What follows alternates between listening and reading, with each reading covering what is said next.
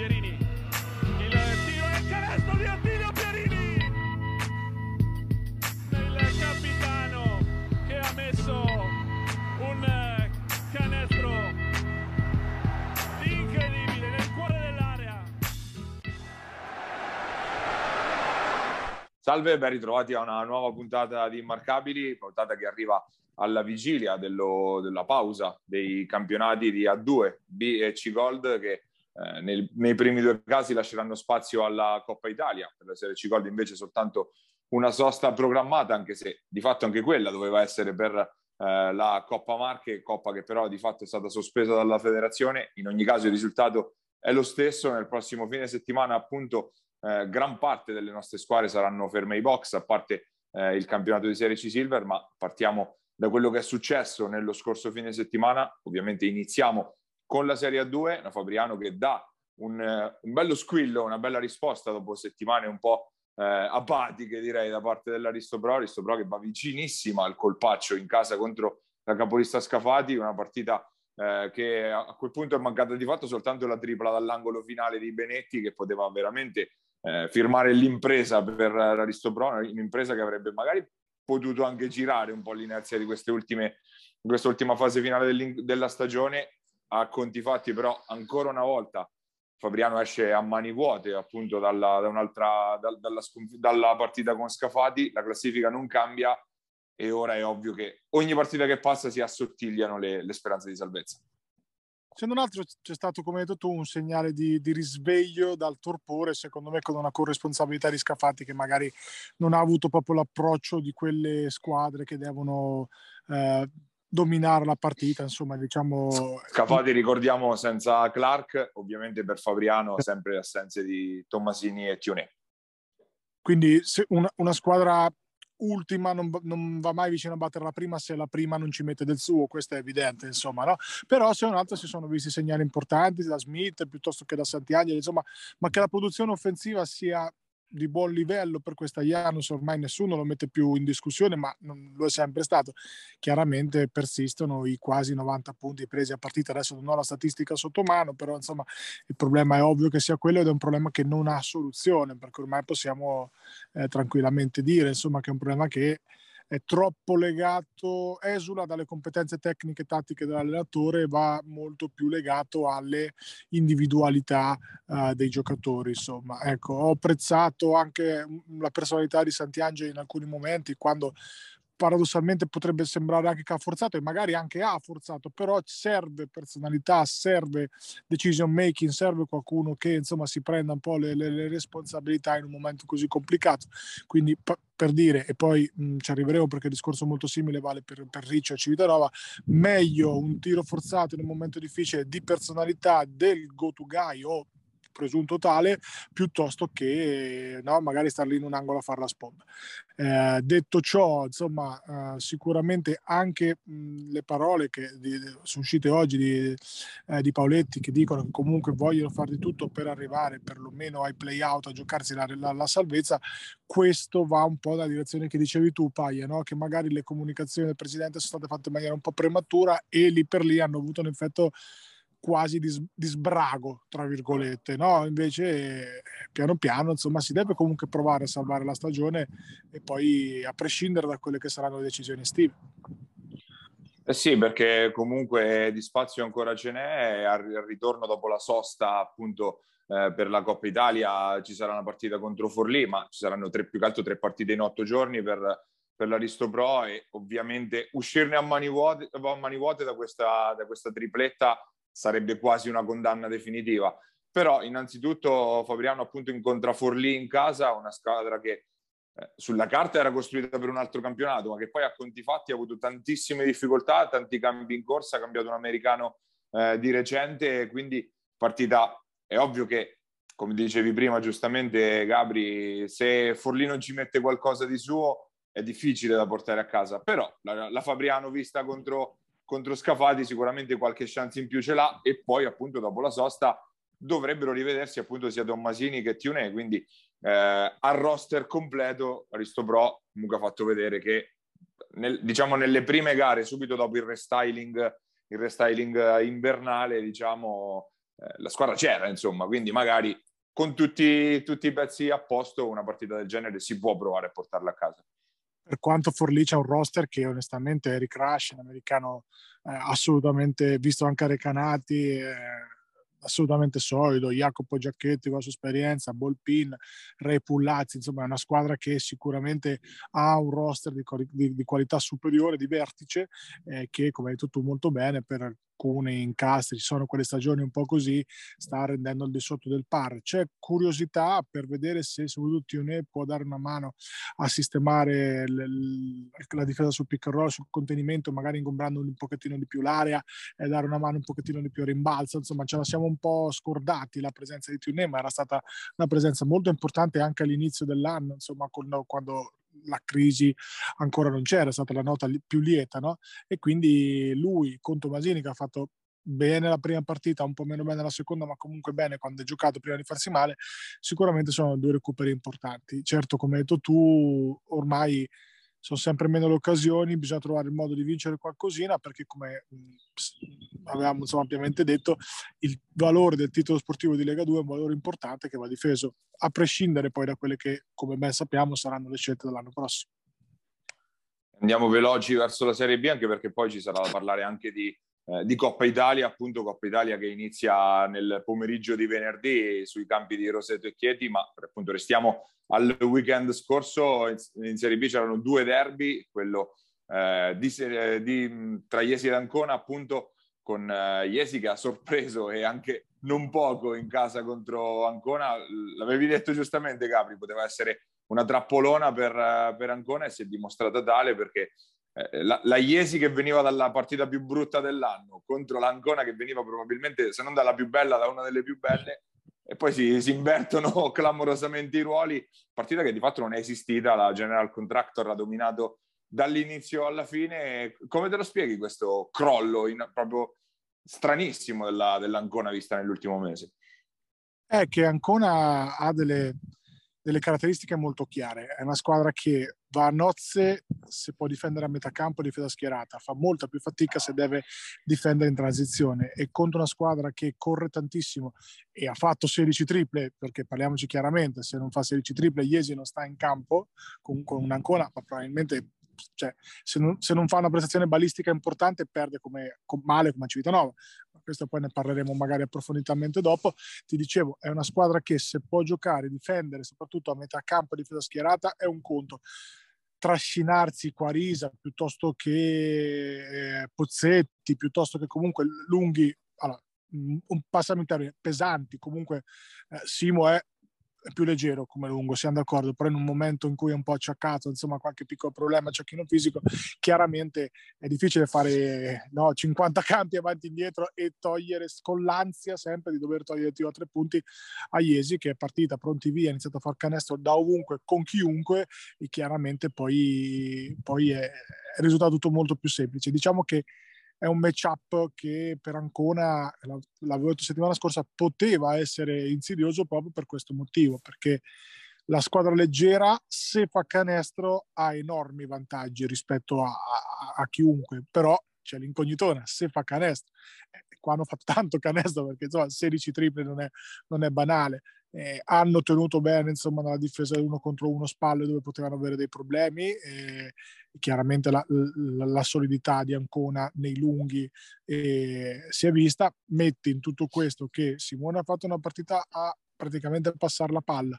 Gli esterni in generale l'hanno messa poco eh, ed è arrivata una sconfitta abbastanza tonante che sinceramente non mi aspettavo nelle proporzioni ma ci poteva stare, anche perché Ancona del, l'Ancona delle ultime partite è un'Ancona che è nata anche oltre i propri limiti no? da, da, tanti punti di vista e quindi quando prima o poi insomma alla fine il campionato si normalizza le strisce sono fatte per essere finite vedi Roseto di cui parleremo magari più avanti quando parleremo di Coppa Italia e poi è normale che si va incontro a questi scivoloni insomma però mh, nulla toglie a quello che di molto buono ha fatto la Luciana Mosconi anche se complici alcuni risultati dietro la classifica, improvvisamente da secondi si passa a quinti, capito? Con veduta sul sesto, perché come abbiamo detto dall'inizio dell'anno è un campionato dove non ti puoi permettere di perdere niente, soprattutto eh, appunto non puoi fare gli scivoloni con quelle che ti stanno dietro. Però, ripeto, eh, niente da togliere comunque a quello che ha fatto Ancona, semplicemente da applaudire la prestazione balistica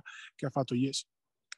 Diciamo che Ancona si è giocato uno dei jolly che si era guadagnato nelle settimane precedenti, quindi diciamo che nel, nel computo generale non è assolutamente drammatica come scivolata, Ancona che è al quarto posto ora agganciata dalla Real Sebastiani Rieti che invece sta risalendo forte come all'esordio Maganza ha subito fatto vedere che può essere un fattore in questo campionato, Ancona che tornerà in campo dopo, le, eh, dopo la sosta contro la Luis Roma e quella sarà una partita ancora da non steccare per la Luciana Mosconi, perché poi ovvio che se ne perdi due di fila di questo tipo comincia invece ad essere un, un problemino. Di Chiesi parleremo diffusamente invece con il nostro ospite della settimana, ovvero il coach eh, Francesco Francioni, e quindi Vado veloce soltanto a ricordare che invece eh, l'Aurora è attesa dalla sfida contro Roseto al rientro dalla, eh, che rientrerà appunto dalla Coppa Italia, quindi magari potrebbe essere anche un'occasione no? prenderla un po' stanca se dovesse arrivare fino in fondo la, eh, la Liofilchem padrona di casa.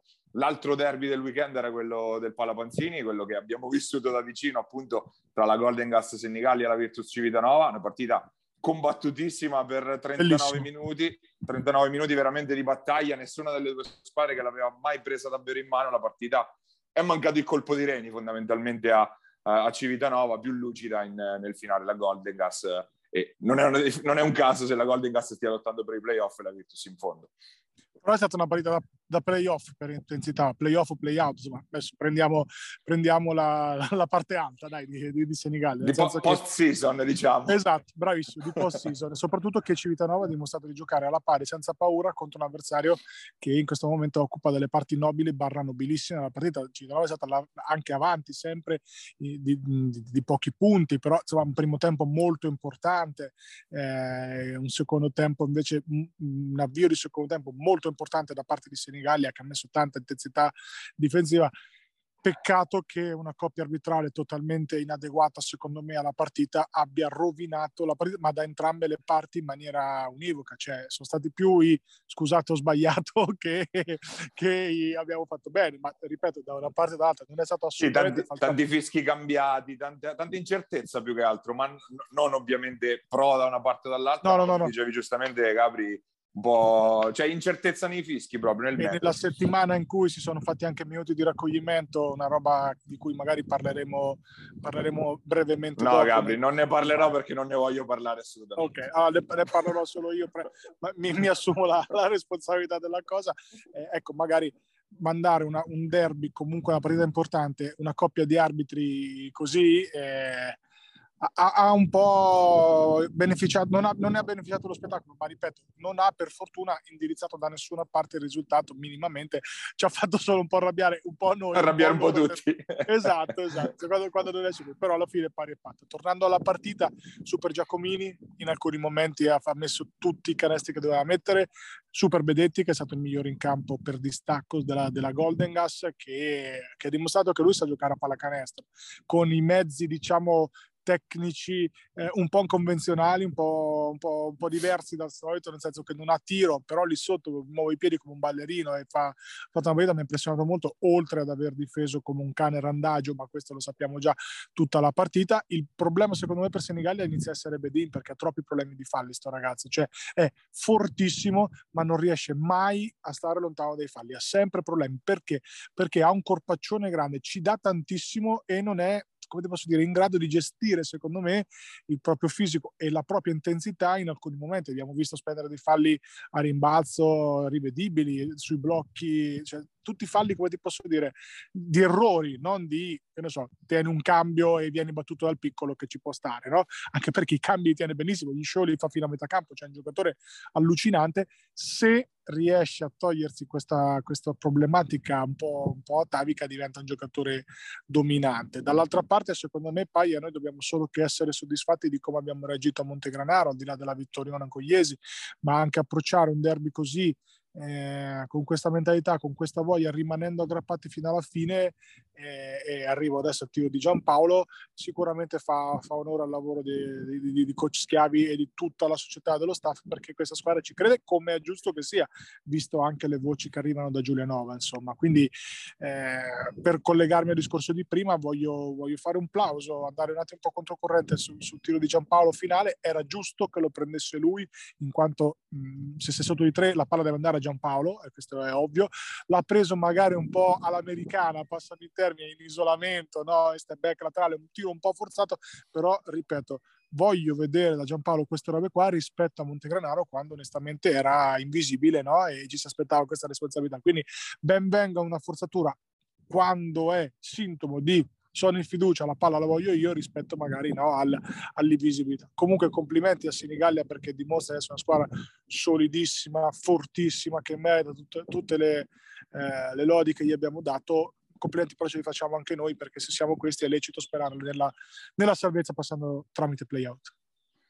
Sì, la lotta resta apertissima sia nei playoff che in fondo Senigallia che eh, al rientro in campo avrà una sfida probabilmente spartiacque per il finale di stagione sul campo di Ozzano e Ozzano che è l'ottava della, della graduatoria, ovvio che vincere la allontanerebbe a meno 4 e quindi intanto metterebbe una squadra, non dico fuori, fuori gioco, non fuori gioco, fuori gioco nella corsa ai certo. piazzamenti certo. migliori, ma comunque darebbe una bella spallata in quel senso. Eh, mentre per la Virtus si profila una doppietta abbastanza complicata, invece al rientro con eh, prima la partita contro la NPC Rieti, poi dopo eh, la trasferta sul campo di Roseto, quindi due partite contro le prime due della classe, quindi eh, difficile pensare di portare a casa punti, quindi il rammarico resta più che altro in quella prospettiva. Giocarsi una partita a Senigallia di questo tipo, sapendo che poi sarà difficile nelle prossime due o tre settimane fare punti, eh, lascia il rammarico per quello. È ovvio che invece la prestazione eh, resta, resta solida, di grande livello e eh, andrà inquadrata poi nelle partite, verso la prospettiva delle partite che poi ci si dovrà giocare sul serio dove ci si giocherà la salvezza, visto che comunque in fondo non è cambiato nulla perché eh, Giulianova ha perso ancora. Pertanto così. esatto, no, Giulia, parlavo di Giulianova, eh, sì, Giulianova che eh, ha perso ancora e soprattutto perde pezzi perché eh, Di Carmine, che è probabilmente il giocatore più rappresentativo della squadra, è emigrato eh, a Roseto. Eh, Motta non dovrebbe rientrare per, eh, per, la parte finale della stagione a causa di un infortunio, quindi eh, perde pezzi la squadra, la squadra Giacomelli pare ufficialmente andato, insomma, sembra, non è ancora ufficiale, ma sembra andato. Quindi ecco, ci stavo arrivando, eh, anche Giacomelli appunto in forte dubbio e quindi se non è aria di smobilitazione poco ci manca e ovviamente gioiscono, gioiamo noi e gioisce Montegranaro, Montegranaro che butta un'altra partita in maniera veramente difficile anche da commentare in casa con Cesena, ormai è, se non sbaglio, la terza o la quarta che perde in questa maniera la Sudor, che si deve mangiare solo i gomiti per appunto come, come le sta buttando via queste partite. Ah, ne parlavamo ieri sera con lo staff, che certo che la Sudor ne ha buttate via veramente, veramente tante all'ultimo, proprio all'ultimo tiro. All'ultimo tiro, esatto. È un po' sfortuna e anche un po' però di demerito c'è sempre, no? Insomma, perché arrivare a perderne 3-4 quelli che sono l'ultimo tiro dimostra che magari sotto stress, ma come è normale che sia una squadra composta con dei giovani, con eh, insomma dei giocatori non proprio avvezzi a, a, a giocarsi questo tipo di partite, eh, va un po' in difficoltà. Eh, un errore su una rotazione, no, neanche un errore, un'uscita in ritardo su una rotazione difensiva sull'ultimo possesso ha punito eh, Anumba, non certo un tiratore da tre punti eh, devastante, ma quest'anno sta facendo una solidissima stagione anche da no, quel fatto, punto di vista. Ha fatto un ultimo quarto incredibile. Allucinante. Incredibile. Anumba veramente sta facendo una stagione super, mi ha fatto anche una grande impressione perché è un esterno che può andare spalle contro tutti i pari ruolo e se fronte a questa continuità nel tiro da fuori diventa, può diventare un top player comunque, ha impressionato veramente.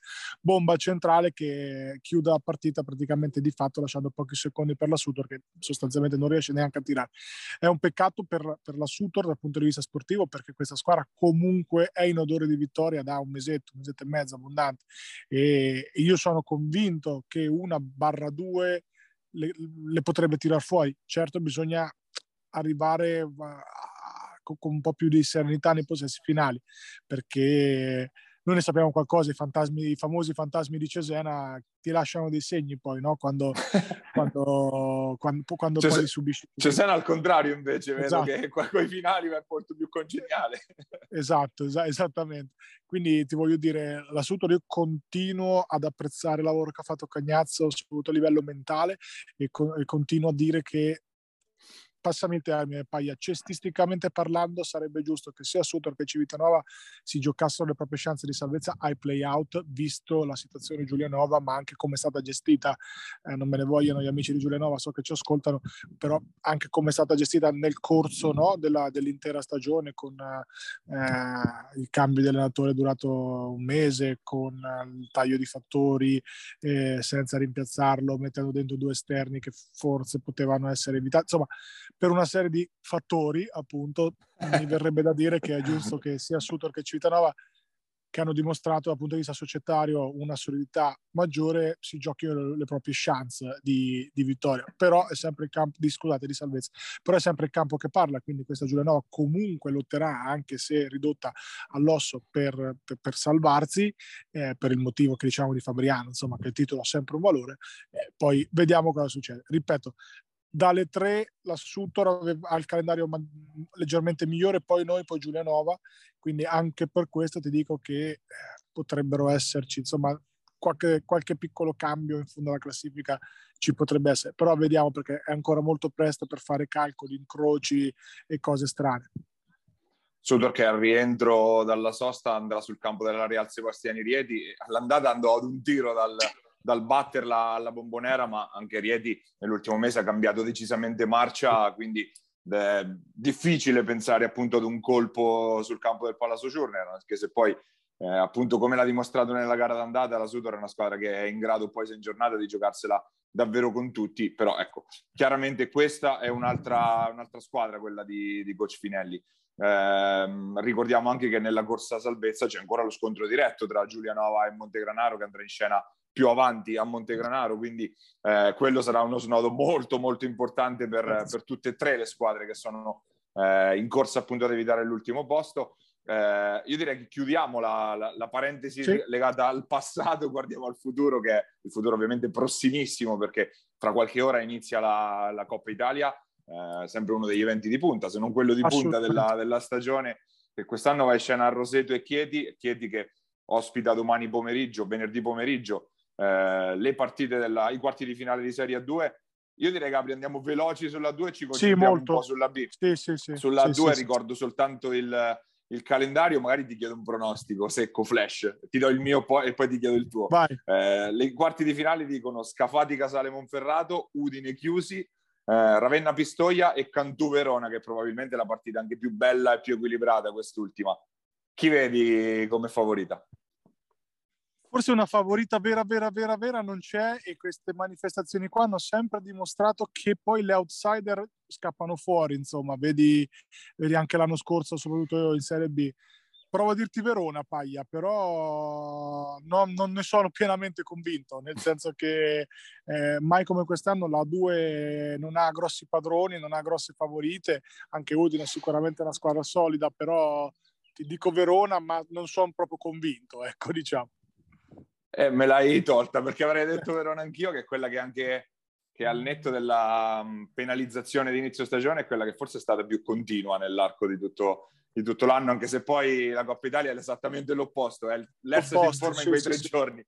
Quindi dico, mi associo sul Verona, però veramente è anche un po' più lunga forse come, come roster Verona, è abbastanza lunga, quindi in una manifestazione dove si gioca ogni, due, ogni, ogni giorno può avere un leggerissimo vantaggio, però tanto dipende, su gara secca dipende come ti accoppi e che giornata hai, quindi ecco, ci sbilanciamo giusto per, per il piacere di farlo, ma è complicatissimo indovinare ste robe.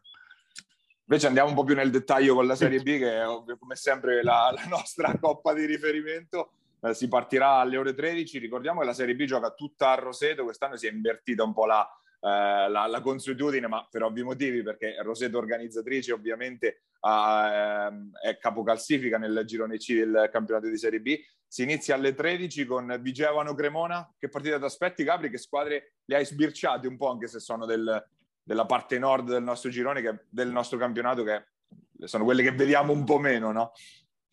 Ma, allora, innanzitutto c'è una vecchia conoscenza che è quel Peroni che l'anno scorso stava a Senigallia e l'ha fatto molto molto bene, no? E, eh, nella, e, sta facendo molto bene anche quest'anno, quindi sicuramente, eh, sicuramente è una squadra tosta, grossa, solida, con talento negli esterni che sta non dico dominando proprio girone, però comunque eh, sta facendo molto bene, quindi forse ha qualcosina, ha qualcosina in più, mi, mi verrebbe da dire, però ripeto, gli accoppiamenti sono sempre i match-up, proprio i singoli match-up all'interno delle partite sono, sono, decisivi. Quindi anche qua il margine di errore è molto, molto basso. Paglia. Io non so come la vedi tu, è uno di quegli accoppiamenti eh, un po'. Un, un, sembra esserci una favorita, però non così esageratamente. Non so come la vedi tu a riguardo.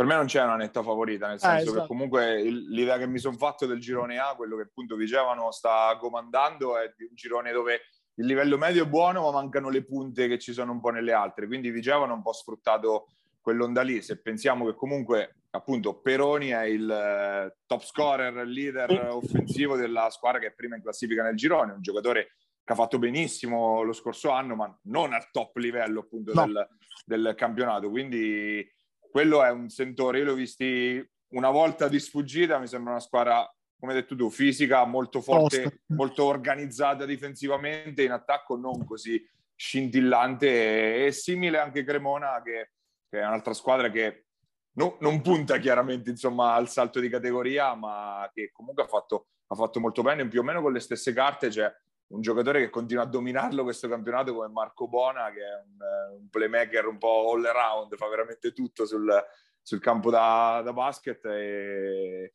e appunto può essere una sfida forse la più equilibrata. E da questo discorso mi allaccio invece all'altro quarto di finale che vede incrociare il girone A e il girone B dove qui invece c'è sicuramente la chiara favorita Cividale che sfida però la squadra forse più ostica da, da affrontare in questa fascia, in questa fase perché San Miniato ormai la, la, conosciamo da qualche anno, una squadra che non ha grandi nomi in nessun modo, nessun giocatore veramente fuori categoria, però un sistema che ti porta sempre a giocare sporco, con una difesa tostissima, ritmi compassati e per Cividale può essere, può essere fastidioso no, giocare in questa maniera. Però Cividale ha un talento offensivo debordante, ha una fisicità importante sotto canestro, l'abbiamo imparato a conoscere l'anno scorso. E ha aggiunto Frassinetti la scorsa settimana per ricordare tra, tra, le altre cose, quindi forse erano anche troppi con, con Simone Rocchi all'inizio, de, all'inizio dell'anno, no? il discorso che io faccio sempre, ci tengo sempre a rivedere, eh, quando sei in troppe bocche da fuoco, specie sugli esterni, poi un equilibratore ci vuole sempre, al di là di quello che poi può essere come ognuno si trovi all'interno del proprio sistema, eh, ci mancherebbe.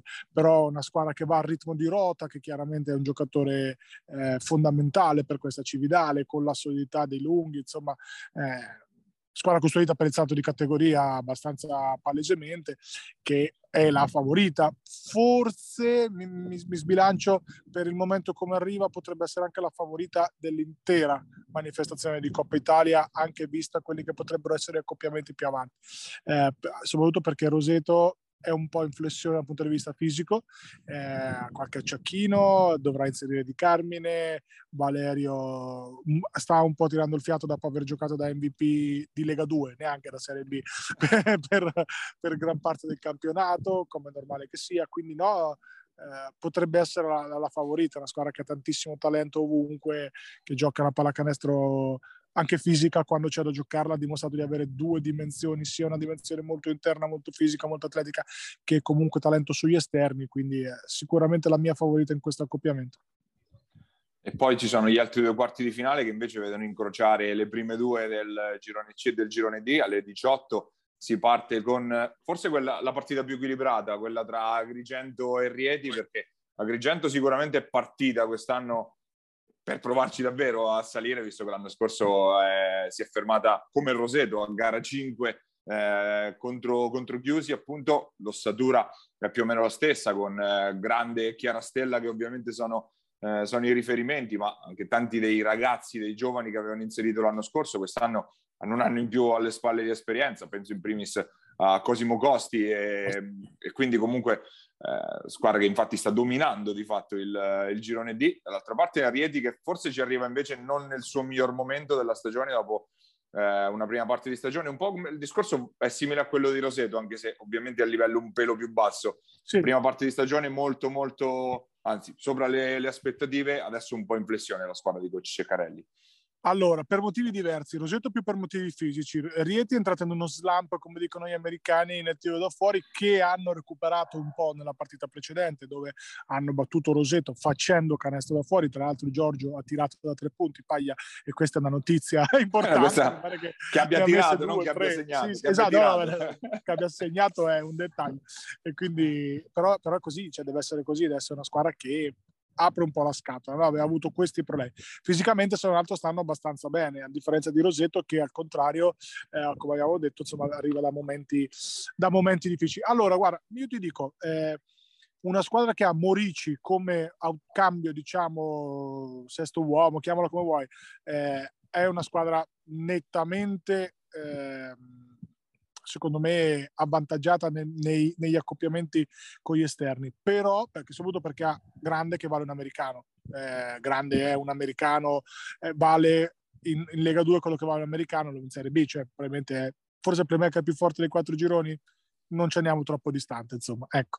Eh, dall'altra parte però eh, Rieti ha gli esterni cani randagi, come piace definire a me, per, no, per mettere la museruola a questi giocatori qua, dallo stesso Antelli, insomma, da Timperi, giocatori che fanno della fisicità, dell'intensità difensiva, eh, loro, eh, insomma, uno dei marchi di fabbrica de- della squadra di, di Cecca. Quindi è, è, secondo me ha qualcosa in più Agrigento, soprattutto negli esterni in termini di talento, però Rieti con il sistema e soprattutto con la fisicità e soprattutto con i ritmi che hanno quando sono in fiducia e fanno canestro possono eh, portarsela via questa vittoria qua.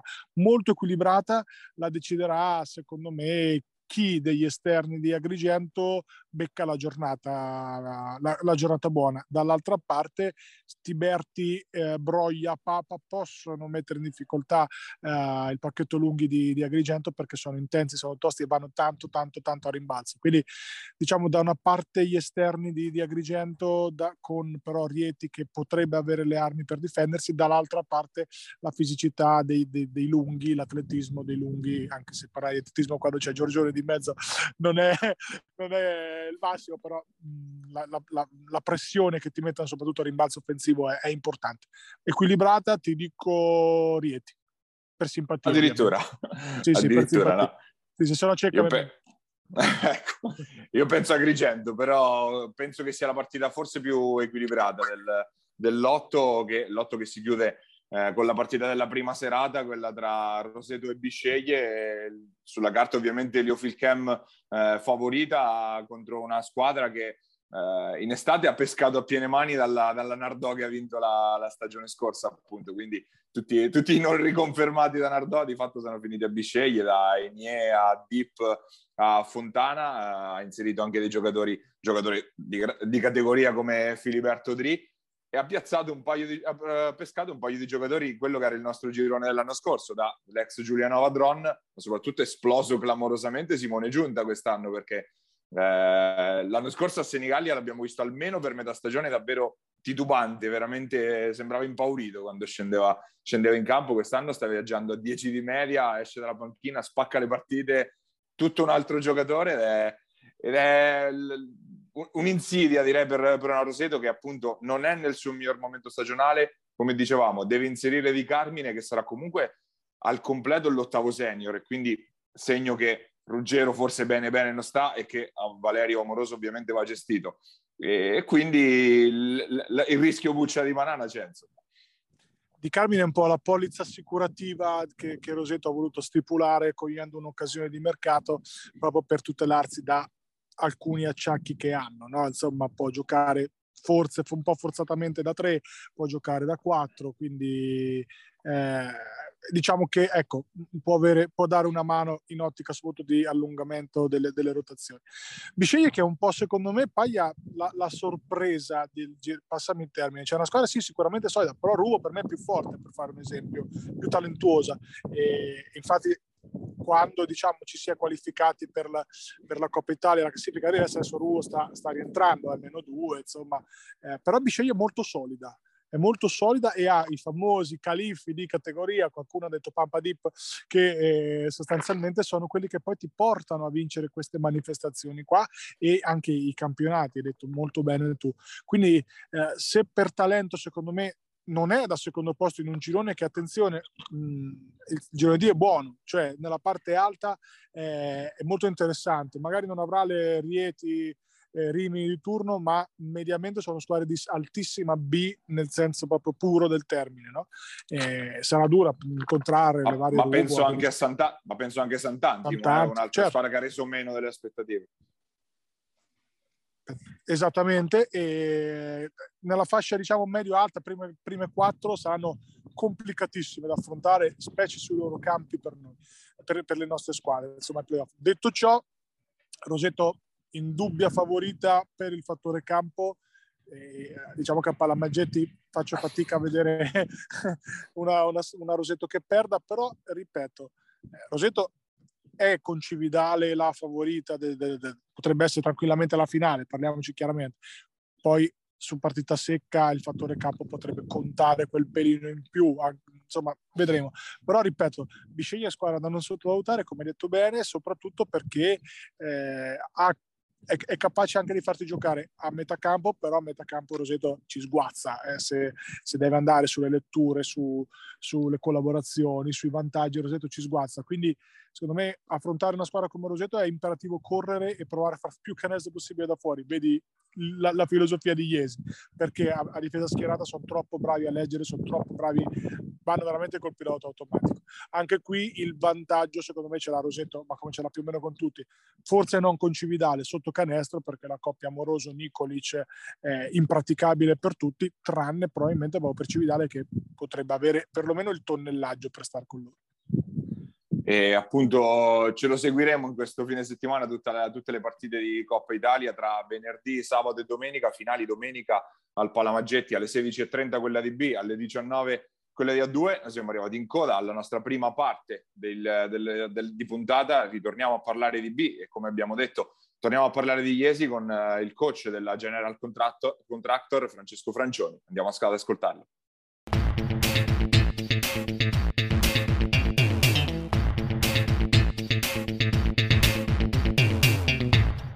Nostro ospite questa settimana abbiamo il capo allenatore della General Contractor eh, Iesi, eh, Francesco Francioni. Grazie di aver accettato il nostro invito innanzitutto. Ciao ragazzi, grazie a voi. Eh, riparto ovviamente da, da, domenica scorsa, una vittoria più che sorprendente, direi anche per il momento che stavate eh, attraversando. Hai parlato di una Iesi rock and roll no? nella conferenza stampa post partita. Ce lo spieghi un po' questa, sì. questa analisi?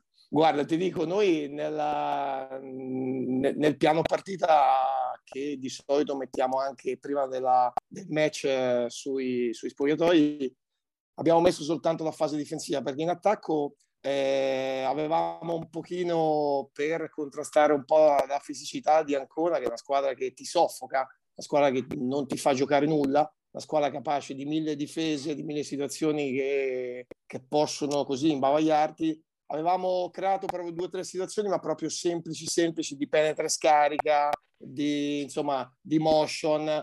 E, e avevo chiesto ai ragazzi proprio di, di giocare con quella, quell'idea là, con l'idea di, così, di, è vero che poi sono usciti 42 tiri da 3, che, che sono un pochino tanti, però sinceramente rivedendola pure, dei 42 tiri che abbiamo preso, sinceramente a parte 5-6, gli altri c'erano tutti. Poi ecco, puntando proprio sul nostro talento offensivo che speravo proprio in questa giornata. E il resto poi l'ha fatto una difesa dove anche lì abbiamo un pochino rischiato, e anche lì cambiando radicalmente quello che avevamo fatto nelle ultime giornate, abbiamo deciso di cambiare sul roll anche con il 5 e di fare questi raddoppi e rotazioni anche per cercare magari di coinvolgere di più i ragazzi nel, nell'essere squadra, nel, nel, nel, giocare insieme, cosa che ultimamente era purtroppo venuta molto molto in meno. Eh, vorrei, vorrei, ripartire anche dai... Eh, hai sottolineato il fatto dei 42 tiri da 3, sì. ovviamente è un, dato, è un dato molto alto, ma che comunque va in, è un po' in funzione della, del tipo di gioco che avete sviluppato sì. in, questi, in, questi, mesi, un cambio radicale sì, rispetto esatto. all'inizio con, con Coach esatto. Meneguzzo che si è poi sì. eh, riflesso anche sul, sul, mercato. Io ti chiedo, ehm, è, è, la scelta degli innesti che avete fatto, dei cambi che avete, che avete, fatto, è stata funzionale a voler giocare questo gioco o il contrario? Cioè abbiamo preso tali giocatori, abbiamo trovato questi giocatori e quindi giochiamo così? Beh, diciamo che è stata una via di mezzo di quello che dici tu, che comunque sai benissimo che arrivati a la situazione di, di, campionato sul mercato non puoi ovviamente trovare tutto quello che vorresti. E c'erano queste, queste opportunità, abbiamo prese al volo, abbiamo radicalmente cambiato il sistema di gioco, dove io, anch'io, la prima parte con Calvi, Fioravanti e lo stesso Fabi, era una squadra molto diversa, una squadra molto magari, magari più fisica, eh, con eh, meno magari talento offensivo, un po' più di fisicità, di solidità, però ecco, abbiamo così, eravamo in una situazione dove cercavamo proprio una scintilla, un qualcosa per cambiare marcia. E abbiamo preso questi due innesti che sinceramente in attacco eh, hanno pochi rivali, eh, hanno tanti punti nelle mani, tanta qualità offensiva e ci siamo chiusi in palestra per sotto le feste di Natale in maniera clamorosa, cioè io penso non aver fatto mai tutti questi allenamenti sotto, so, sotto le feste, ragazzi sono stati super, cosa che ci ha pagato poi nel mese di gennaio e poi ecco eh, si è persa un po' la cosa, si è persa un po' eh, il filo, sinceramente ci siamo così, ne abbiamo parlato, ci siamo riuniti, adesso abbiamo riprovato a cambiare qualcosina. È una squadra diciamo che ha bisogno di scossoni, di, di shock eh, grossi, immediati, perché devono stare sempre lì sul pezzo. ci dobbiamo aspettare anche qualcos'altro dal mercato da qua alla fine? Guarda, sinceramente no, credo proprio di no. Eh, c'era qualche tempo fa un'idea e poi niente, adesso stiamo aspettando il totale recupero di Nelson eh, che ogni settimana eh, prova a dare qualcosa in più e in più tra un po', sperando di evitarli, però sì, sicuramente possono essere parte del nostro percorso, cioè per le auto c'è anche la possibilità di, di mettere a Tandia che eh, si è formato, che sarebbe, credimi, un bel innesto eh, per la scuola come la nostra che vuole correre, vuole giocare cambiando, insomma, eh, ce, ce, l'abbiamo in casa, diciamo, i, i rinforzi. Mi, allaccio proprio a questo discorso, appunto a quello dei ragazzi di casa vostra, perché comunque ne avete diversi che stanno dando contributo. Eh, Mehmed è quello più sotto sì, i riflettori, sì. ma appunto voi avete messo in piedi, ma ormai non è una novità, questo, questa filiera diciamo che parte sì. dalla Serie B, passa dalla Serie C Silver e poi prosegue ovviamente Under 19 e tutto eh, il discorso via discorrendo. Ci parli un po' di questa idea, insomma, questa filosofia di pass- perché il passaggio un po' dalle giovanili alla prima squadra è sempre traumatico per i ragazzi. È vero. Quindi come l'avete vero. pensato e immaginato voi? Guarda, noi è una cosa che è partita tanti anni fa e io l'ho già trovata perché c'era già qua quando io quattro anni fa sono arrivato, poi l'abbiamo diciamo perfezionata e anche già nell'anno dove feci la, la Silver con la Esis c'erano i vari Valentini, Babacar, eh, che, stanno, che avevano insomma seguito le orme che adesso hanno seguito i Mehmed, eh, i Mentonelli l'anno scorso, insomma è una situazione dove da diversi anni lavoriamo in funzione proprio del ragazzo, più che il, il risultato anche dell'Under 19 stessa o della Serie C stessa. Andiamo proprio in settimana a sviluppare il ragazzo sotto ogni, aspetto. Sotto ogni aspetto. Lo seguiamo anche nel percorso scolastico eh, lo seguiamo nel percorso fisico e nel percorso tecnico. È una cosa che è molto molto stimolante e molto difficile perché comunque sa benissimo che i ragazzi vivono di alti bassi, eh, c'è bisogno di tanta pazienza. E questo è un percorso che a Iesi, grazie anche a Salvatore Cagnazzo e lo stesso Altero Dardinelli, sta pagando tantissimo e c'è il rammarico di un paio d'anni fa quando per il Covid si è interrotta quella cavalcata dell'Under 19 dove sorprendentemente ce la giocavamo e vincevamo contro squadroni inarrivabili sulla carta e da lì poi sono usciti i vari Giacchè, i vari Montanari Pietro, insomma tutta gente, i vari Gabriele Mentonelli, Simone Mentonelli, tutta gente che, tutti i ragazzi che giocano, tutti i ragazzi cresciuti qua. E quest'anno abbiamo tra virgolette, c'è stata l'idea quest'estate sulla, ehm, sul discorso della, della, federazione che ci chiedeva insomma una squadra in più da Silva e di, appunto di, di ripetere quella cosa là. E l'abbiamo fatta, eh, siamo contenti di averla fatta perché sinceramente c'è stata una netta crescita dei ragazzi. E, chiaro, ti ripeto, poi da lì a vincere è un altro, è un altro discorso perché comunque tu devi affrontare la Serie C come se fosse un primo campionato da, con partite che dovresti preparare, dovresti, insomma, eh, ci, ci, vuole. Poi ecco, ragazzi che giocano il sabato, domenica, lunedì, devi anche gestirli, devi cercare per il loro bene di fare la cosa migliore. Così abbiamo dato un taglio a ognuno di loro, eh, dove loro sanno che qual è il loro principale obiettivo di settimana e sta cosa è molto stimolante, è difficile, è tosta, però è molto molto molto stimolante. Gabri.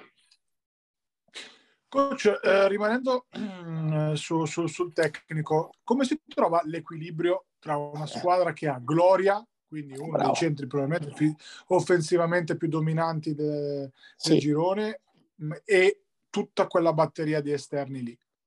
Sì, infatti è stato, la nostra forza è stata nel, nel periodo anche di gennaio dove anche vedi la vittoria di Teramo, eh, vedi anche quello importante di Giuranova, siamo riusciti a, a, equilibrare la cosa, perché comunque Mirko è, ha bisogno comunque come, come, caratteristiche di avere palloni, perché un, al di là del, delle sue caratteristiche proprio eh, tecniche, è proprio un ragazzo che vuole, è abituato a essere al centro dell'attenzione, eh, vuole giustamente i suoi possessi. E poi niente, cerchiamo eh, così di, di, equilibrare la cosa, a volte ci riesce, a volte non ci riesce. E, ad esempio, io domenica ho apprezzato moltissimo, l'ho anche detto a Mirko, il discorso che lui, avendo, pur avendo molto meno possessi, ci ha dato tantissimo a livello difensivo, cosa che lui a volte fa fatica a darci. E che credimi non è facile perché qua si veramente eh, tra la squadra che avevamo e quella che abbiamo fatto, ovviamente sai benissimo che poi incastrare tutto non è certo. semplice. Eh, non è semplice, lavoriamo ogni giorno per questa cosa, eh, però ecco, è bravo Mirko a capire certe cose, brava la squadra a volte a giocare per Mirko. Che margini di miglioramenti pensi di poter avere? Cioè, come fate? Eh. Secondo me dovete togliere un po' eh. questo andamento eh rapsodico sì, schizofrenico. esatto. Sì, sì, sì esatto. cioè, dobbiamo diventare più squadra. sì, guarda l'idea, l'idea, l'idea principale è che dobbiamo essere più solidi a livello difensivo. È chiaro che poi in attacco le cose comunque arrivano. Se non sono 80 sono 75 sono 70 che a volte ti, ti bastano e avanzano pure se difendi bene. Il problema è che siamo una squadra piccola che ha poca fisicità eh, anche a fare, sa benissimo di me, anche a fare zone, zonette, comunque non riempi bene il campo, fai fatica. Eh, esatto, e domenica ci ha pagato questo discorso di raddoppiare, ruotare, scalare, eh, che ai ragazzi la, la, magari l'ha fatti sentire più squadra, l'ha uniti, eh, l'ha costretti magari a fare qualcosina in più. Ed è una cosa che comunque non puoi sempre eh, proporre. Adesso sto pensando certo. la prossima, la prossima Coroseto, se tu vai a cambiare, eh, fa, e fai cambiare con il play su, su, su Amoroso, sinceramente diventa, diventa, un po' complessa. Eh, però ecco, ecco c'è da, da, in difesa da trovare una quadratura, da trovare un'identità, una, una solidità là. Eh, non è facile perché abbiamo una squadra prettamente offensiva, una squadra che è abituata a far mare di là e, e un po' meno a sacrificarsi in difesa, a parte un paio di ragazzi. E, però ecco, devono capire questa cosa perché proprio, ti, ti faccio anche un altro esempio, anche le due, domenica ho messo in quintetto eh, Mehmed e Valentini, era proprio per cercare questo equilibrio. Eh, con eh, ragazzi che si sono sacrificati, vedi tre falli di Mehmed spesi in pochissimo tempo, per il bene poi degli altri che in attacco potevano, far, potevano sbizzarrirsi nei loro scorribandi, diciamo. E secondo me mh, Ferraro è uno che vi equilibra molto, cioè ah, dipendete no, molto, dipendete eh, molto no? da, infatti, da, da, quanto sì. tiene in difesa, esatto, da quanto va a rimbalzo. Sì, sì. infatti gioca 40 minuti, cioè no, è, è, difficilmente sostituibile in questo contesto. Sì, e Max... l'altra, Dimmi, dimmi. Sì, no, no, Max, scusa, coach. Sì, sì, no, no, no, Max, stavo dicendo, Max è un ragazzo d'oro che si sacrifica, che, che sì, che per noi è il lago della bilancia, se è una roba... Eh, io a volte in settimana dico anche se ha bisogno di gestirsi, invece lui, lui, va sempre a mille, un ragazzo che è abituato proprio a spingere sempre, ci dà tanto in attacco, ci dà tantissimo in difesa, ci dà verticalità a rimbalzo, insomma è un ragazzo completo che eh, effettivamente per noi è tanta roba. L'altro equilibratore è chiaramente il ruolo di playmaker, lo divide, divide la responsabilità eh. tra Gai e, e, Valentini. Si è visto tantissimo quando Magro giocava a playmaker, che sì. chiaramente era snaturato, no? un pochettino, eh, sì. cioè, perlomeno certo. perdeva pericolosità offensiva. Sì, insomma. sì quella e è stata, que- guarda, sì, guarda, ti spiego anche lì, noi perché tanto è una squadra così che ci sono tante situazioni che giustamente si creano in queste situazioni così, diciamo, un po' eh, non caotiche, però che insomma non, non partono fin dall'inizio e con quell'idea là. Noi Magro l'abbiamo, eh, io Magro ci ho parlato, gli ho dato quel ruolo là col mese di gennaio eh, perché lo vedevo un po' appannato in attacco e poi avendo preso Gay e, e, e Simone Rocchi eh, gli ho chiesto proprio di innescarli. Magro si è sacrificato in maniera clamorosa, sì. eh, mettendosi proprio a disposizione sia degli esterni che anche di Mirko Gloria. Basta vedere gli assist di, di Magro a Teramo come per Mirko.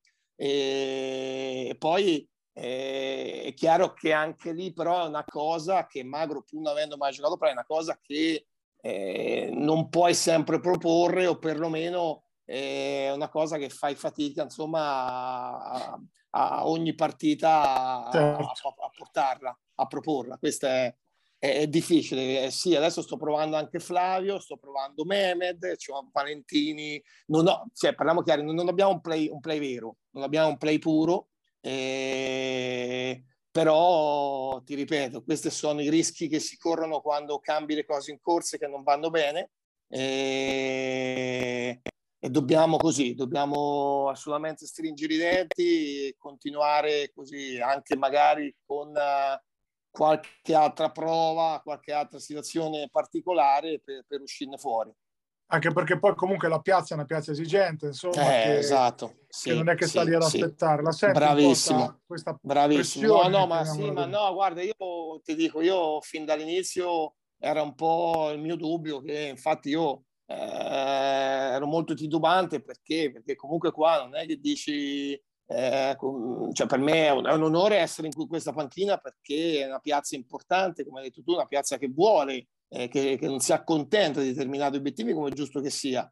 E in più a inizio anno erano stati proposti determinati obiettivi che dopo pochi mesi già sembravano svaniti. E e ci siamo ritrovati, perché anche questo va detto, ci siamo ritrovati nel mese di dicembre a fare i conti con una situazione che era veramente, veramente brutta e si rischiava altro che play-out, si rischiava anche qualcosa di più serio qua. E poi il mese di, di gennaio ha un po' illuso tutti.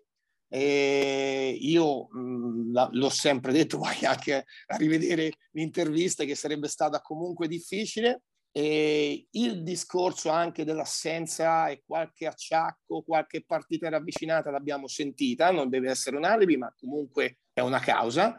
Vedi Cocco che non si è allenato per un mese, vedi Flavio che è stato fuori un mese, vedi le cinque partite che comunque ci hanno tolto energie. Eh, una squadra come la nostra, se non ha energia, sinceramente non va da nessuna parte. E poi ecco, diverse situazioni, ci metto anche il finale di Senigallia che magari poteva un pochino svoltarci, e invece ci ha un po' rifatto eh, riandare indietro. E poi è chiaro, la, la, la, bruttissima prova di Civitanova è stato proprio toccare il fondo di nuovo. E niente, adesso ecco, dobbiamo trovare tanto, tanto equilibrio perché tra Civitanova e Ancona c'è anche una via di mezzo, come è giusto che sia, ed è quella che poi ti, ti porterà certo. verso obiettivi concreti non è né sicuramente la prova di domenica che è difficile da, da ripetere, né la prova di Civitanova che sarebbe una cosa eh, da retrocessione immediata, però ecco, la via di mezzo è quella che noi dobbiamo cercare, con la costanza che dovremo avere ogni domenica per poter raggiungere obiettivi precisi e determinati. L'ultima domanda te la faccio su, sui giovani e sull'Under 19 eccellenza, che mi sembra, insomma, siete primissimi, mai perso, sì. Lanciati sì. verso sì. la finale nazionale. L'infinito ed oltre. Non so, non so che formula ci sarà. Neanche lì, è, molto, è tutta da scoprire, è tutta da scoprire la formula, infatti che margini hanno questi ragazzi? E non ti parlo solo del 2003 certo, che abbiamo imparato certo. a conoscere, ma di quello che c'è sotto, 2004 anche. Sì, 2005. guarda, ti faccio l'esempio proprio di un 2005 che è un Giulietti che ho in casa che a inizio anno faceva fatica a stare nel gruppo proprio di allenamento e domenica, cioè sabato l'ho fatto giocare in quintetto a Umbertide, ha giocato anche quello prima con Porto San Giorgio con autorità veramente impressionante, sta crescendo tantissimo lui come stanno crescendo tanti altri ragazzi. Eh, abbiamo comunque un Ginesi che quotidianamente e già in prima scuola comunque si è fatto notare. Abbiamo Maretto e Costantini che non sono ancora formati, ma che, credimi, uno è 2004, l'altro 2002, insomma, sono per, pronti per, per reggere l'urto con i grandi. E poi c'è Tandia che è quello che ha margini certo. impressionanti è un ragazzo che da noi da, con noi da pochi anni e a, e a, questi ragazzi mancava proprio il giocato, perché noi purtroppo, poi non è soltanto uno, ma è tutta la, la realtà cestistica di giovanile, hanno perso in pratica due anni di giovanile, un anno e mezzo di giovanile, eh, perché sì ci allenavamo l'anno scorso, ma, ma giocare è un'altra cosa. Certo, quest'anno magari esageriamo un po', perché li facciamo giocare anche troppo, però secondo me come idea ci sta e certo. ci sta pagando perché vedere comunque una Serie C Silver competitiva senza diciamo 3-4 quinti del quintetto dell'Under 19 è per me un motivo importante di continuare a lavorare che la strada è quella e poi è proprio la vedere proprio la, la mentalizzazione di questi ragazzi questi sono ragazzi che se tu gli dai un giorno di riposo guardi, quasi ti guardano strano e dunque è una cosa, una cosa, ti ripeto, molto stimolante che secondo me porterà l'Aurora ad avere un bel patrimonio di, di ragazzi pronti da mandare in giro nei vari campionati. E, Avete o, ancora o, la foresteria, no? coach? Sì, la foresteria, sì, sì, abbiamo, abbiamo la foresteria dove ci sono quattro ragazzi. E... Sì, c'è Mehmed dei due, sì, quattro ragazzi. E sì, sì, abbiamo la foresteria che anche quella comunque è un impegno grosso. Eh, certo. Eh, ragazzi che vanno, seguito, vanno seguiti 24 ore su 24, abbiamo uno staff importante, anche per me eh, vari Steve Carni, Paolo, eh, Paolo D'Angelo, Carlo Dino, eh, per, per Salvatore Cagnazzo che fa il, collabor- il responsabile di tutto questo, quotidianamente è un, un, lavorone, però ti ripeto, è un lavorone molto, molto, molto, molto, molto stimolante. Paglia. Io come solito per il finale guardo invece al passato dei nostri ospiti. Eh, tu, sei arrivato a, a, 45 anni, di fatto la prima occasione in Serie B, nel tuo passato c'è tanto sì. lavoro soprattutto a livello giovanile, anche se con qualche spruzzatina direi di prime squadre. Ci racconti un po' del tuo percorso e di qual, qual è stata la, la, la, qual è la grande differenza allenare in Serie B rispetto a tutto quello che hai fatto prima? Eh, beh, io allora ovviamente sì, vengo da un percorso lunghissimo ad Osmo dove eh, ho fatto praticamente tutte le categorie giovanili, ho fatto assistente in, in A2, in serie da vecchia Lega 2, in serie, in serie B, a fior fior di allenatori, dove da qualcuno ho cercato di rubare qualcosa.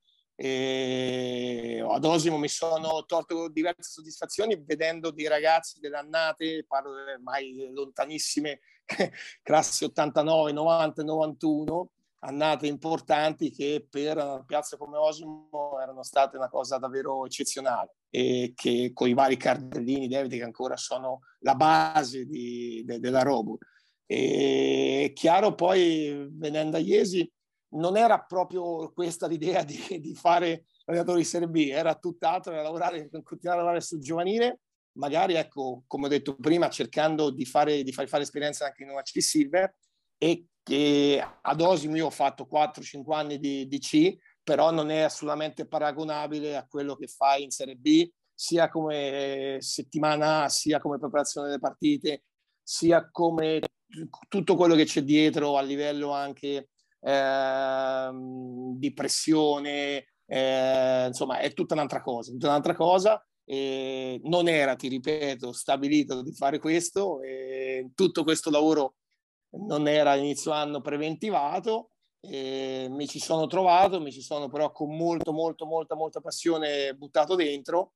E così, ti ripeto, vediamo adesso di dare una, una sistemata a livello di equilibrio a questa Serie B che poi se no il resto va, va, più che bene, diciamo, dai, eh, da 19 ci divertiamo, i ragazzi crescono, la Serie C tutto sommato va bene, poi ci saranno i play-out per mettere le cose a posto, sperando anche lì di, di incroci di date che, che, non siano concomitanti, perché sarà dura, eh, però ecco, l'idea c'è, il lavoro, il lavoro pure, ecco, infatti adesso appena chiudo con te ritorno in palestra per le 4-5 ore quotidiane di, di allenamento tra fondamentali e cose varie.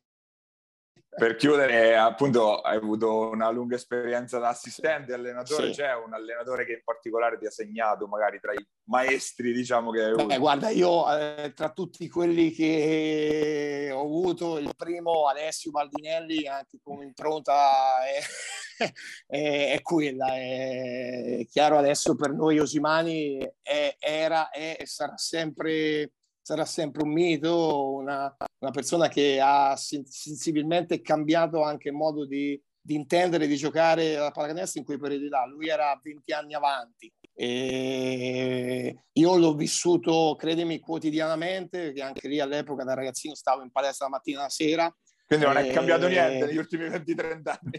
No, no, non è cambiato niente, no, no, non è, è cambiato ben poco. Poi chiaro ci sono stati fior fiori allenatori Cioppi, Sacco, Zanchi, eh, Ciani, insomma, e tanta tanta roba. Eh, per, per, finire con Marcello l'anno scorso di Zinardi, che ecco, ovviamente qualcosa ti hanno lasciato, è stata una crescita personale importante. Eh, dove ogni allenamento era veramente un clinic, era un rubare, un chiedere, eh, è stato un po' questo il segreto ecco, per, per, così, per, per, per, provare a crescere. Poi ti ripeto, da lì a fare allenatore è un'altra cosa, però eh, per quello che insomma la intendo io, per come la vivo io, come la vivo, come credo io insomma di intendere la pallacanestro, per me è una questione, è stata una crescita esponenziale negli ultimi anni.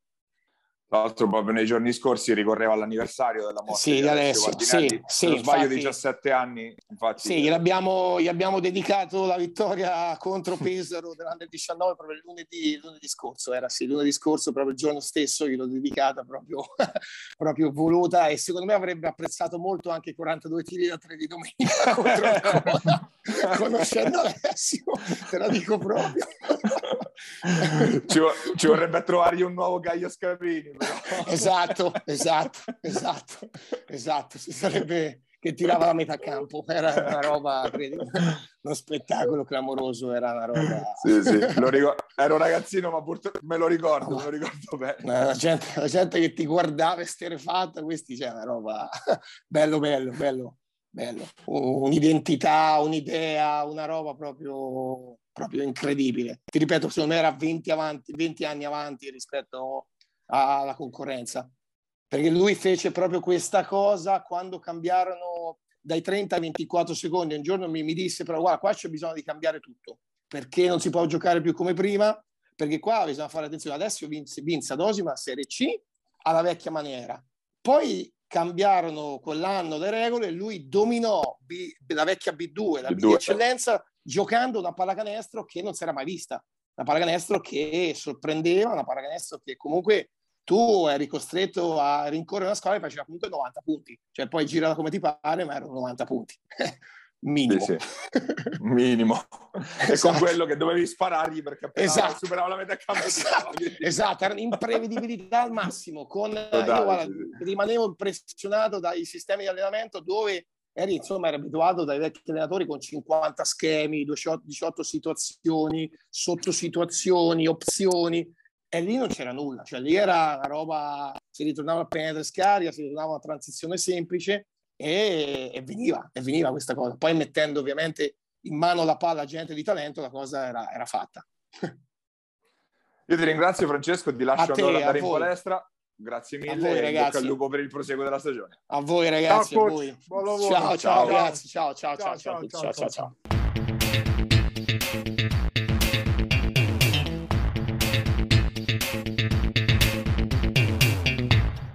Ed era coach Francesco Francioni al nostro microfono, l'allenatore della General Contractor Iesi. Ora passiamo a parlare eh, di Serie C, parliamo dalla Gold, C-Gold che tra l'altro si ferma nel prossimo fine settimana perché, come dicevamo in apertura, eh, è stata annullata la, eh, la fase finale di Coppa Marche, peraltro senza comunicazioni ufficiali della federazione, ma di fatto non si giocherà appunto e quindi campionato fermo nel prossimo fine settimana, un campionato che invece nello scorso eh, di weekend ha visto consolidarsi la coppia di testa, il Bramante che eh, nonostante l'infortunio al polso di Pipitone stavolta è riuscita ad, inde- ad uscire indenne da Porto Sant'Elpidio fermando la corsa dei biancoazzurri che vincevano, se non sbaglio, sei, da, venivano da sei vittorie consecutive, partita comunque eh, nella quale Porto Sant'Elpidio ha dato battaglia, Bramante che comunque esce con una vittoria che la tiene in testa perché Matelica risponde a distanza sul campo di Todi, vittoria maturata invece nel secondo tempo per i biancorossi e si crea un po' quel solco che ci si aspettava a inizio stagione no? tra le prime due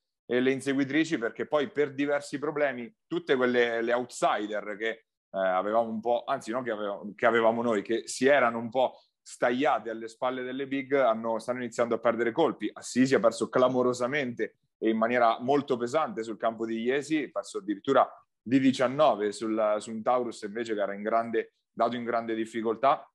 Eh, sconfitta anche per Osimo, pesante sul campo di Foligno, meno 18 anche per, per la Robur. Del Pisauro abbiamo, abbiamo, parlato anche nelle scorse settimane, una squadra ridotta veramente all'osso dagli infortuni e, e Pisaurum che ha perso in casa di 20 da Val di Ceppo, quindi le tre inseguitrici tutte fermate appunto eh, dalle sconfitte. E poi c'è la, la, grande sorpresa del weekend, la prima vittoria stagionale di Falconara, Falconara con il trentello dell'immarcabile della settimana. Bini che va a, a espugnare San Benedetto, San Benedetto che probabilmente ha fatto fieno in cascina quando ha potuto e adesso sta un po' eh, cedendo il fianco anche perché è ridotta ai minimi termini. Pini che finalmente beneficia dalla cazziata che io ho fatto privatamente per telefono per, per lo schifo che stava facendo. E, e l'ho cazziato cattivissimo, è mio figlio cestistico quindi e diciamo che no, vabbè, cavolate a parte Alessandro deve essere il faro di questa squadra a costo di tirare 40 volte e questo è il messaggio, insomma, no? eh, appiattirsi nella mediocrità non va mai bene, bisogna sempre lottare. E diciamo che le ultime partite di Alessandro credo abbia fatto 30 l'ultima, 20 e qualcosa quella prima, insomma diciamo che eh, ha cambiato marcia, eh, le, le, residue speranze di salvezza per Falconara passano solo dalle sue mani, questo è abbastanza, è abbastanza evidente, però ecco eh, prima o poi pareggi dei grandi numeri doveva sbloccarsi anche Falconara e, e, ce l'ha fatta. La parte bassa della classifica sta diventando un po' più interessante in questo momento no, qua, perché come hai detto tu la Taurus è andata a fare la vittoria bella, tosta, soprattutto eh, tanti punti dagli esterni, il nostro Tommy Cognini che insomma dimostra che eh, la C-Gold è la categoria che oggettivamente può fare meglio, eh, impatto di Zandri sicuramente buono, Bravi ha fatto 26, insomma eh, una, una gran partita della Taurus, eh, di San Benedetto, hai detto tu, sembra che non ci sia tutta sta voglia di andare a rompere i maroni a Bramante Matelica e probabilmente non ci sono neanche i mezzi tecnici però passami in termini no? nel senso che Pisaurum è la terza forza è evidente solo che in un momento di difficoltà fisiche palese secondo me è la terza forza poi da lì in poi c'è Osimo che vince tutte quelle in casa o, o, o quasi tranne l'ultima che ha fatto saltare un po' i nervi a, a qualcuno e, e poi fuori casa chiaramente fanno un pochettino più fatica, ma storicamente è proprio stata una squadra così, anche se comunque anche in trasferta si sono tolte le loro soddisfazioni. Ci mancherebbe, diciamo che da Osimo, che è la outsider, no? anche se al momento è terza, però più per, secondo me, mio modesto parere, per i, i problemi fisici di, di Pisarum, che è la, è la più solida pacchetto lunghi esterni compresa, chiaramente da lì in poi c'è un po' tutti possono perdere con tutti, sinceramente le Umbre me le aspettavo più competitive, perlomeno più solide, Assisi piuttosto che Val di Ceppo stessa, che alla fine comunque vuoi non vuoi due soldini li ha spesi sul mercato perché ha messo il secondo straniero, insomma me le aspettavo più solide sinceramente, probabilmente per Val di Ceppo inizia a porsi il problema del post Meschini Casuscelli, nel senso eh, da, lasciarli da soli con tutta questa pressione eh, di, no, proprio di, di portare fieno, punti in cascina, inizia a essere un problema. I speziali, si, si aspetta, speziali Burini ci si aspettava forse qualcosina in più, restano secondo me degli onestissimi giocatori di C-Gold, manca il terzo, no? il Big Three, per dare una mano concreta a, a, a Casuscelli e Meschini, che sono due grandissimi giocatori, però e per motivi fisici e per motivi di lavoro chiaramente non possono avere lo stesso impatto che avevano 3, 4, 5 anni fa. Mortacci loro, mi ricordo anche abbastanza bene su una partita in casa persa supplementare. Ma ok, eh, quindi un pochettino le umbre, ti dico, Paia, mi aspettavo no? un pochino meglio. Pensi tu che sei sicuramente più sul pezzo, credo che più o meno la pensi come me anche perché tutte sono andate sul mercato adesso eh, in fase di riparazione e tutte hanno inserito degli stranieri, quindi eh, evidentemente una, un'ambizione se non di salire ma comunque di fare, di fare bene c'è per tutte, quindi vediamo come finiscono. Assisi è il problema Alessandri che comunque continua a essere acciaccato, infortunato, ha saltato tutte le ultime partite, quindi comunque eh, quello è un riferimento importantissimo per, per Nova Virtus che eh, era andata invece molto forte nella prima parte di stagione finché è stata al completo quasi. Eh, per, al ritorno sul parquet comunque eh, diciamo dovrebbe continuare la sfida a distanza tra Bramante e Matelica in attesa del, eh, dello scontro diretto di ritorno. Bramante che sfiderà San Benedetto, quindi sulla carta anche sfida soft per la squadra di Coach Nicolini, Matelica che invece riceverà la visita di Foligno, partita con un po' più di insidia sicuramente, ma che è ampiamente alla portata di una squadra che ha recuperato anche Aris Geniak, eh, giusto anche sottolinearlo, rientrato dopo un mese dall'infortunio, eh, dall'infortunio all'occhio patito appunto a Val di Ceppo, quindi diciamo che ormai si è stagliata questa sfida in testa e dovrebbe essere quella che eh, ci porteremo fino alla fine della regular season. Inci Silver invece Gabri stavolta dobbiamo fare mia colpa perché appena abbiamo dichiarato esatto. Attila Basket dominatrice del campionato, Attila Junior Basket che perde in casa da Urbania nella più improbabile probabilmente delle scivolate, appena la seconda sconfitta stagionale per la squadra portoricanatese che eh, comunque perde all'overtime e ricordiamo persistono eh, le assenze comunque di Redolf Lupetti, Lupetti eh, che dovrebbe tra l'altro rientrare alla prossima, un problema ad un dito, quindi eh, pronto al rientro, ovviamente un incidente di percorso, però dobbiamo cospargerci il capo di genere, visto che abbiamo dato... E l'abbiamo tirato, mannaggia. L'abbiamo tirato in maniera... Allora, in, in realtà maniera... c'è stato eh, il fattore Baldoni importante, si è fatto male lui insomma nel, nel finale della partita e chiaramente con un gigante come Di Coste poi fai, fai, fai fatica senza, senza lunghi e soprattutto Ampoma è un giocatore che secondo me in C-Silver c'entra, c'entra poco, ti può dare una mano ad allungare il roster, però non è